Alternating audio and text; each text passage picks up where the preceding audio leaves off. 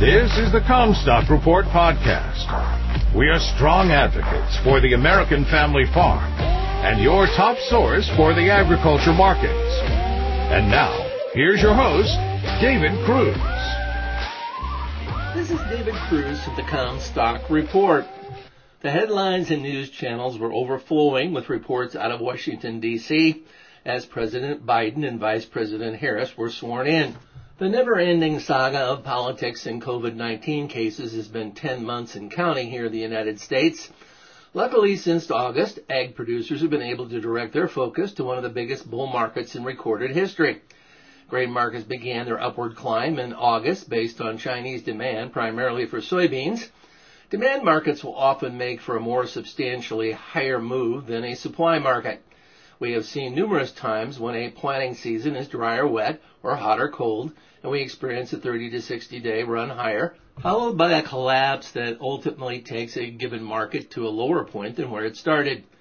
Demand markets, on the other hand, have the ability to carry for a longer duration to a higher level than many have envisioned. The demand for U.S. agricultural products still exists, but we now are seeing the back and forth action of demand versus supply.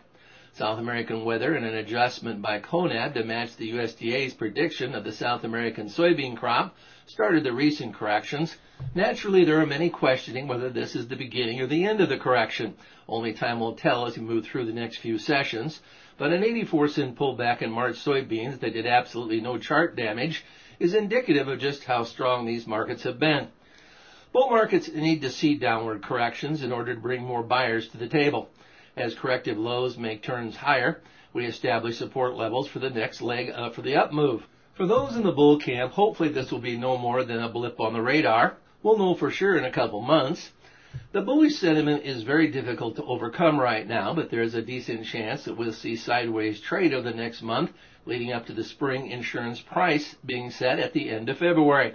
As so much focus is being directed at South American weather and soon to be U.S. weather, we need to keep in mind that global demand for U.S. grain, oilseeds, and products is still very strong. China imported 53% more soybeans in 2020 than they did in 2019. And the time period from January to July was the lowest numbers we've seen since 2004. If we can manage to put together an entire marketing year of solid bean exports to China, the carry numbers that we have seen recently will diminish rapidly. Additionally, if we don't get the soybeans to the point of price rationing and slow the domestic crush, there won't be a carryover until acreage adjustments have been made in years to come. The ingredients are all out there on the counter. Whether the recipe will all come together remains to be seen. But let's not forget that South America isn't the only place battling dry weather. On the cattle, the negotiated live cattle cash market keyed off of the Texas cash pool again this week, with widespread $1.10 cash in Kansas and Texas being reported on Wednesday. Over 10,000 head in Kansas were sold, with Texas following behind at around 3,000 head. Some reports out of Iowa showed a couple of loads of elephants were sold at $1.05, but the established market for this week in Iowa is closer to 108.50. Some major calendar points are coming up in the cattle market, with the cattle on feed report on Friday, and also the biannual cattle inventory numbers will be released on the 29th. Average trade estimates for cattle on feed show 99.5% on feed, 97.1% placements, and 100.6% marketed.